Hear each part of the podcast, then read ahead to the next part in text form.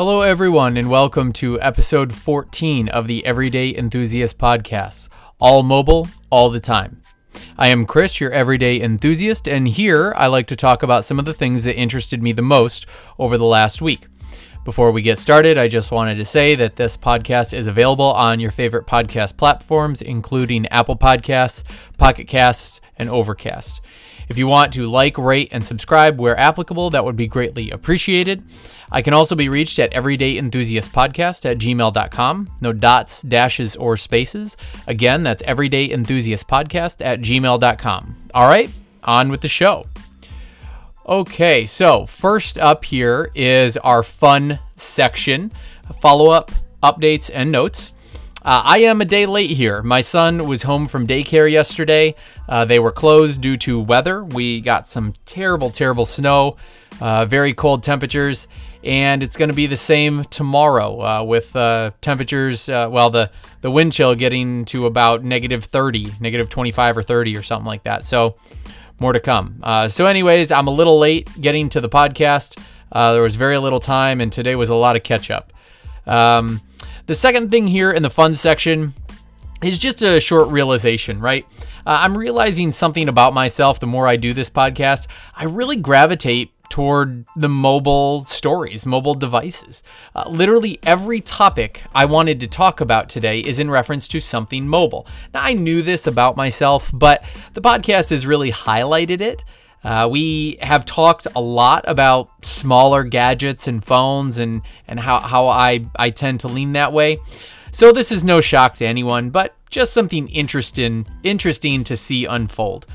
Although I am not going to limit myself uh, and change the focus of the podcast, you could say that uh, that that might actually help me gain listeners, but that's not really my, my necessarily my end goal. So, uh, you know, I don't want to kind of you know limit myself there. There are plenty of times where I have other things I want to talk about. So, anyway, just a little bit of meandering. Okay, on to topic number one. The SE is back. Now, uh, not not the not this past weekend, but the weekend before, it was spotted that Apple was selling the iPhone SE on its clearance site, and for a crazy $249 for the 32 gigabyte variant and $299 for the 128 gigabyte variant. At first, this got my mind running. Uh, are they testing the waters to see if people are clamoring for smaller phones? Are they thinking about releasing an iPhone SE2? But after I had some time to think it through, I'm sure that this was just some back stock that they had found and needed to get rid of. I would love to believe that they're working on an updated version of the SE, but I doubt that that is the case. And just so you are aware, they sold out very quickly. And I think that they actually put more up there at one point after they sold out, but then they sold out again very, very quickly. Which leads me to believe that there there were not that many of these things. Uh, it further emphasizes the likelihood that it was just a random pallet that they found and needed to get rid of. Okay, uh, what they need to do is update this and sell it in their problem markets like India for a great price. They are really hurting there because they don't have the entry level phones that most people are looking for in those up and coming markets. But even if they did that, I don't know that we would that they would sell them here. Uh, it could potentially cut into the sales of the crazy expensive flagship phones that they have, the XS and XS Max, and even the XR some. Uh, and, you know, with the overall declining smartphone market, I don't think that they would want to do that really. Okay, moving on, we have uh, our, our next topic here is Google Speed. Now, I much prefer Google Maps over Apple Maps. And as much as I like the features of Waze, I can't stand the bubbly design and rarely ever use it. But the one thing that I like about those two over Google Maps was that they showed me the current speed limit. That is until now. Reports started coming out on the 19th that Google Maps will now show the posted speed limit for the roads that you are on. This isn't a huge news story, but one that I have been waiting for, so I just wanted to bring it up. And a quick update here uh, since writing down my notes, I have seen it and it is very nice. It's a tiny, tiny little change, but it is very nice to see what that posted speed limit is constantly while you're driving. Okay, moving on to more Google here. VoIP over, uh, sorry, VoIP to voice. Uh, a report came out that Google will be rolling out voice over IP or VoIP uh, to Google Voice. I'm sure that this is because they will be sunsetting the classic Hangouts app, which right now does support the feature. I think that VoIP, or again, voice over IP, uh, as you know, making calls. It, it, well, what it is is it's making calls using your Wi-Fi or your cellular data, and that is opposed to um, your cellular signal. Okay, so depending on how many of you are use iPhones, this is the same as using FaceTime audio. Uh, that is kind of big news for me personally, or this is kind of big news, given that I use Google Voice every single day, all day long for work. And if, for whatever reason, I have a poor cell signal, but I'm on Wi Fi, then I can use that Wi Fi connection to make calls and not have to worry about calls dropping all the time. Uh, the other thing this means is that you can now put Google Voice on devices that don't have a phone number, like a tablet, uh, and use it there as well.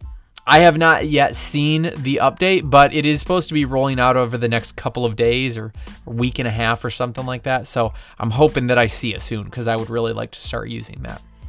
Okay, moving on to Samsung news here. We have the Samsung uh, Galaxy S10 leaks. So last week there were a ton of leaks of the upcoming Galaxy S10 and S10 Plus. So much so that they should just release them now. I mean, they won't do this, obviously, given that I'm sure they have spent a ton of money and invested money in an event on February 20th but we basically know what the phones will look like. So, what kind of reveal will it be anyway? So, what uh, are all of those things that we already know based on these leaks? Uh, we are getting that hole punch display that they call the Infinity O display. There is no fingerprint scanner, meaning that it's either going to solely use face unlock uh, or an in-display fingerprint sensor. And I think that an in-display sensor is more likely here. Uh, there's three cameras on the back and a headphone jack as well. And something about a cryptocurrency wallet, but I'm not even touching on that. That is not my foray, so read up on that what you will. There is not much more to say here other than to say that these these could be prototypes, okay? So they may not be what we actually see next month. That said, they look great. Obviously, I am interested in the smaller of the two, but I will be looking forward to the event on the 20th to see what we get. Okay, topic number five here is the Honor View 20's 48 megapixel camera. Now, I have gone on record in past episodes saying that this 48 megapixel hype is all marketing and it's all that, it's hype. And apparently, I was wrong. Now, I won't get into all the details, but the linked article from The Verge, uh, for all intents and purposes, says that they have managed to make great use of the hardware in that camera. But look, I still attest to what it all boils down to, and that is software processing. And personal preference. If you look at the pictures from both of these phones, sometimes the iPhone will look better and sometimes the Honor View 20 will look better. At that at this point, it's a wash, right? You're going to get a great camera no matter what at least at the higher end of the market, that is. In the end, it depends on what you're going to do with the pictures, in my opinion. Uh, are you looking to put them uh, or look at them on your phone and post them to social media?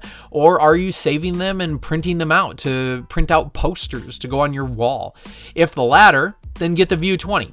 Um, there is going to be more detail in the file with a with more megapixels even if the pixels are smaller there's going to be more detail there meaning more detail when you blow up the picture to larger sizes. But i don't think most people are doing that. I think most people are viewing them on their phones. And like i have said before um, or I have said this before, but in the end, you have to try them both and choose what looks best for you. I know many people can't do that, me included. I, I can't really go and pick up the Honor View 20 because it's not available here. But if you are very particular about the that smartphone spec, that that camera issue, then uh, and that's the issue that matters to you most, then you will want to read the 8 billion articles on this topic and make your choice then, or, or flip a coin. I, I don't know what uh, what you can really do at this point. Okay, all right. Um, one thing, a quick update here. I didn't take notes on this, but I just want to throw it in here. It sounds a little bit like I'm sticking up for the iPhone camera. I will say the iPhone camera is starting to get eclipsed in recent years. Um, they used to it used to be the default that if you wanted the best camera phone, you went to an iPhone. That is not the case anymore. There are so many good Android camera phones out there, specifically the Google Pixel 3 with their night sight and uh, what they're doing there. I mean, it's just a phenomenal camera phone. So, anyway, take that for what it's worth. I just wanted to throw that in there. Okay, moving on here, more folding. We also got a short video from Xiaomi uh, that showed off their iteration of the folding phone craze that's coming. And honestly, it's the best that I have seen thus far. It shows one screen that has a fold on either side of the display that then wrap around the back. So it's kind of like a tri-fold, if you will. Well, it folds in two places, but it's got like three panels or three portions of the same panel, if you will. Now, I have said before that I'm not all that interested in the folding phones. I just haven't seen the concept that convinces me I need this in my life. And even this one, which I really think looks the best of any of the ideas we have seen yet, just doesn't do it for me. I don't like that there is screen on the back of this one that doesn't turn off, or at least that's what it looks like in the video. But to each his own more to come in this area, I guess. I'm sure we're going to see tons of these in probably the next, well, 12 months, sometime this year. And speaking of folding phones, that Razr revival that we talked about last week, so there is to there is what looks to be like a kind of uh, application drawing for what could be this phone, and it looks amazing. Okay, this thing, it looks amazingly like the original Razr. On the outside, when it's folded up, it looks like the phone we all remember. But when you, when opened, it, it would actually have an, a full screen that runs the entire length of the, the device. Um, as in all screen on the inside, no buttons of any kind that I can tell as in not two different screens. That's the big point here is that these folding phones, all the a lot of concepts that you've seen in past years have been two two screens, one on top and one on bottom. This is one continuous screen. Okay? Um, I take back what I said in my last topic. Honestly, if I'm thinking here, this is the concept that makes me want a folding phone, mainly because it gives us the super small footprint when not being used. Unless that is, it's a very very much scaled up version of the old Razr, which I really hope that this is not the case, okay? I would love to have something the size of the old Razr phone, not at the rumored price that is, of $1,500, uh, but still. Okay. All right, moving on. I think our last topic here is the uh, Nintendo Switch sales. Look, I'm still kind of kicking myself for taking mine back. I bought one last year and had it for a couple of days, but after that, I realized that I just don't have the time to play games. I don't even play games on my phone anymore. That is mostly due to the podcast and uh, a number of the the number of articles that I read for the podcast and and articles that I or sorry podcasts that I listen to as well. I also like reading a lot, so there's a couple of shows that me and my wife watch in, in between me reading. Um, look, that's that's not even when I have, or, or sorry, that's just when I have free time. None of this takes into account working hours and time with my son. I make it a point to be as engaged and possible with him, as possible with him when when he's awake and around. Uh, but look, this is getting sidetracked. The article linked here is just a short read about Twitch sales, or sorry, Switch sales. Uh, apparently, it outsold every other gaming console for the entirety of last year. And it makes sense. Not only can you play this at home, but you can take it on the go as well. It essentially serves two purposes without having to purchase two separate things. At any rate, I love dual purpose products. I love mobile products as we just, you know, learned uh, about myself earlier uh, in the podcast. Uh, and the Switch is just that in gadget form. So I wanted to bring that up and, and give it a quick mention. Okay, All right, folks, that's all for today. As always, I can be reached at everydayenthusiastpodcast at gmail.com. No dots, dashes, or spaces. Again, that's everydayenthusiastpodcast at gmail.com. You can also find the show notes at everydayenthusiastpodcast.tumblr.com. As I said before, this podcast is available on your favorite podcast platforms, including Apple Podcasts, Pocket Casts, and Overcast. Please like, rate, and subscribe. And until next time, stay enthusiastic.